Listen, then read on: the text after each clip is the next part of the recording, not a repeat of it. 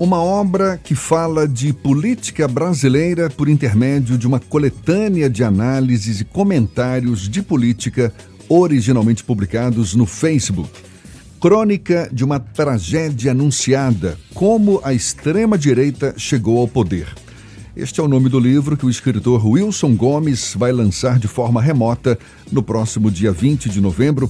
A gente vai saber um pouco mais sobre qual caminho por onde enveredou a política brasileira, conversando com o autor do livro, o professor e pesquisador da Universidade Federal da Bahia, Wilson Gomes. Seja bem-vindo. Bom dia, Wilson. Bom dia, Jefferson. Professor, dia, o livro. Bernardo. Pois é, o livro ele faz um recorte do período de 2013 a 2018, revela como um candidato conservador e da extrema direita chegou ao poder. A gente consegue entender o porquê, além das urnas, o porquê de Jair Bolsonaro ter sido eleito presidente do Brasil? É, porque as urnas são ah, as últimas coisas que chegam, né? Antes disso tem tem muita história para contar, né? É, é. Na verdade, são anos, assim, do ponto de vista de, de um pesquisador de comunicação política e de política, fascinantes. Não sei se para o cidadão brasileiro foram anos muito bons como resultado. Né? É, a gente como... comenta exatamente isso, porque do ponto de vista econômico, social, pode ser bastante, é, enfim, tem um peso grande, não é, na vida de todos nós, mas é um momento extremamente fascinante, não é, do ponto de vista social, histórico, político, para ser contado, não é, professor? Certamente. Um pouco. Acho que o, a coincidência desse livro, do lançamento desse livro com as eleições americanas são muito interessantes para a gente pensar. Os Estados Unidos também viveram a sua, a sua quadra de anos aí com o governo Trump. Né? E, inclusive, esteve agora em julgamento durante essa eleição, acabou sendo uma espécie de de plebiscito sobre avaliação sobre um modelo, um padrão de presidência da República e de governo. É, Trump terá mais quatro anos para implementar e institucionalizar essa guinada à extrema-direita ou se é hora de, no caso dos americanos, claramente foi isso foi apresentado, se é hora de, de sarar o país, de produzir um padrão de governo mais pluralista, mais democrático, mais mais construtiva, etc. Os americanos tiveram diante de si esse, esse dilema nessa eleição e resolveram um conflito assim, muito delicado, porque o resultado da eleição ainda está em discussão, mas parece que o Biden levou, mas levou por pouco, né? O país está dividido. O, o, Brasil, de alguma maneira, acontece, nós estamos no meio do processo que os americanos tiveram, depois de fechar os quatro anos. Nós estamos agora no meio desse processo. Mas o, o, início de uma espécie de trumpismo a brasileira foi em 2018. A questão é o que veio antes disso, né? Eu, eu, a minha datação aí é que tudo mais ou menos começa em 2013. Né? Em 2013 começa a surgir várias coisas. Porque o que é que nos levou, nos trouxe a Bolsonaro, a opção Bolsonaro em 2016? Aí você tem primeiro o antipetismo, quer dizer, que é o grande, na minha opinião, o grande eleitor brasileiro nas últimas duas eleições, é, na eleição de 2016, na eleição de 2018, foi o antipetismo. Não sabemos quanto esse, essa força política ainda é importante neste momento. Mas em 2018 ele estava no seu ponto mais alto, o antipetismo. O antipetismo é aquela posição política, eu, acho, eu defino isso bem claramente no livro, não é aquela posição política do sujeito que diverge do PT, ou que não gosta do PT, ou que acha que era melhor escolher um outro governo ao PT. É daquele sujeito que acha que o PT teria que ser removido para o quinto dos infernos, né, que eh, eles são a causa, o mal metafísico, né, a causa de todos os males políticos, etc. Esse sentimento exacerbado, feroz, furioso, um traje moral, ele é um, um, um, um sentimento começa a ser gestado em 2013, naquelas manifestações de junho, e que depois continua. Em 2014, o antipetismo quase elegeu o adversário de Dilma Rousseff. Dilma já ganhou perdendo. Se aquela eleição acontecesse um mês ou depois, por exemplo, já mostrava os gráficos, eh, ela teria perdido aquela eleição. E eu, eu brinco um pouco dizendo que Dilma ganhou em, em, outubro, novembro, e perdeu a eleição em fevereiro do ano seguinte. Março, fevereiro, março já tinha perdido. O antipetismo já tinha passado do petismo. E aí, esse movimento é um movimento que sustenta o, o impeachment, né, que é uma, uma espécie de, de, bomba atômica que joga no sistema político brasileiro, desbarata as forças políticas, desorganiza todo o sistema político brasileiro.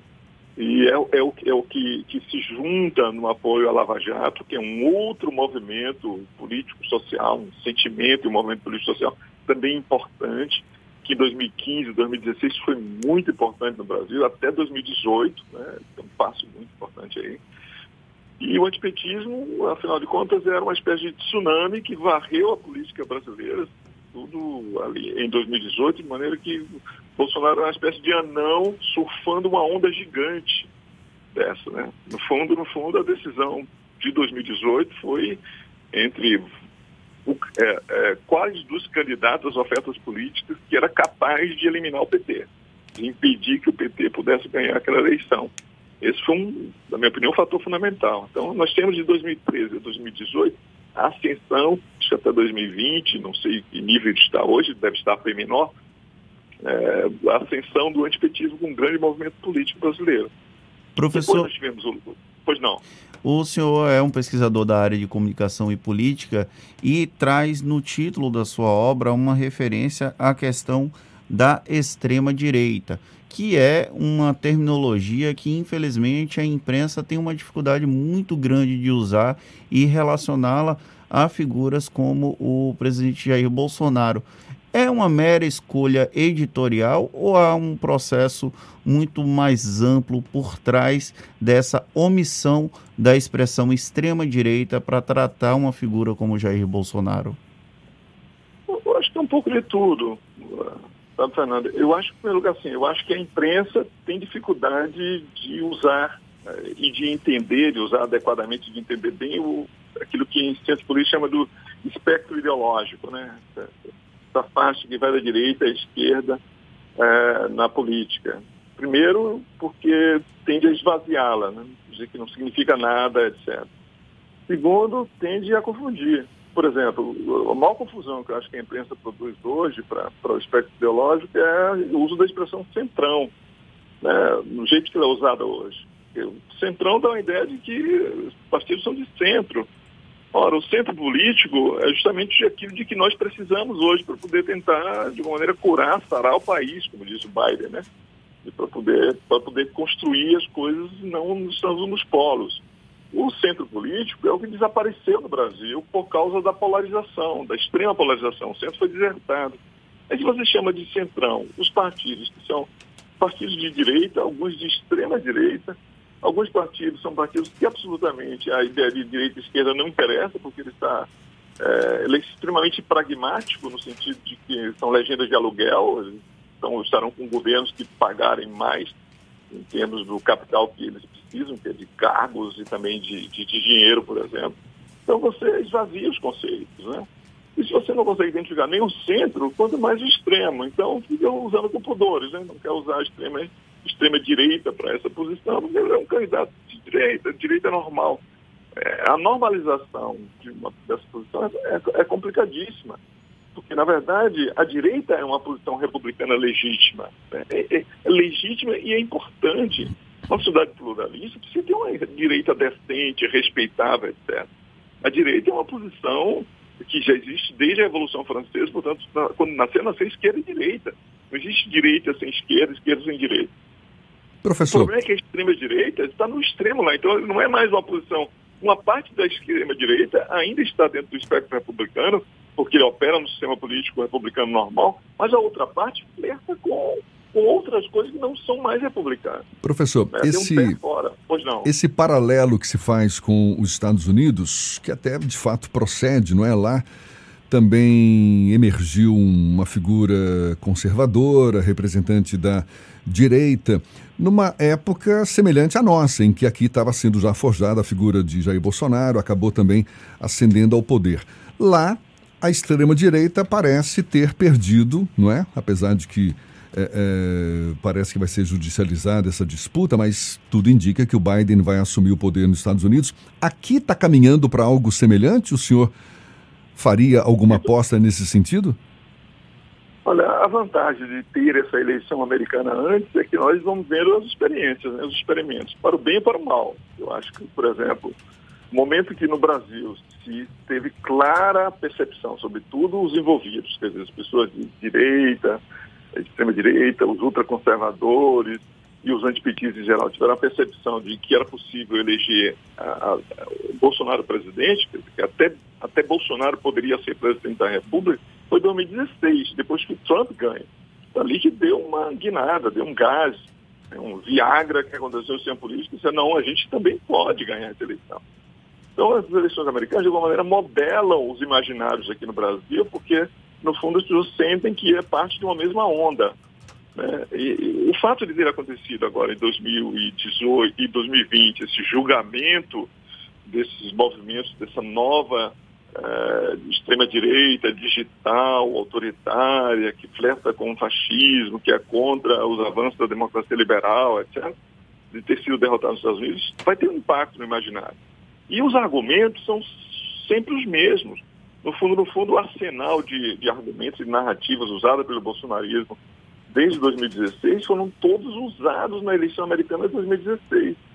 Né? Onde que no Brasil tinha essa paixão por armas, por exemplo, né? em termos de discurso? Nós somos católicos, a gente não, não, aceita esse negócio de sair matando os outros por aí e tal, etc. Né? Tipo de tradição católica. Pois bem, importaram isso. O discurso brasileiro é uma espécie de cópia. Nós viramos um, o bolsonarismo uma espécie de partido republicano radicalizado. E aquele mesmo tipo de discurso, com temas, inclusive, não são tipicamente nossos. Né? Então, a fraude eleitoral vai ser um recurso, que está sendo usado agora nessa eleição, vai ser um recurso usado enormemente em 2020. As narrativas estão prontas, tanto assim que a gente fica monitorando os discursos nos meios digitais.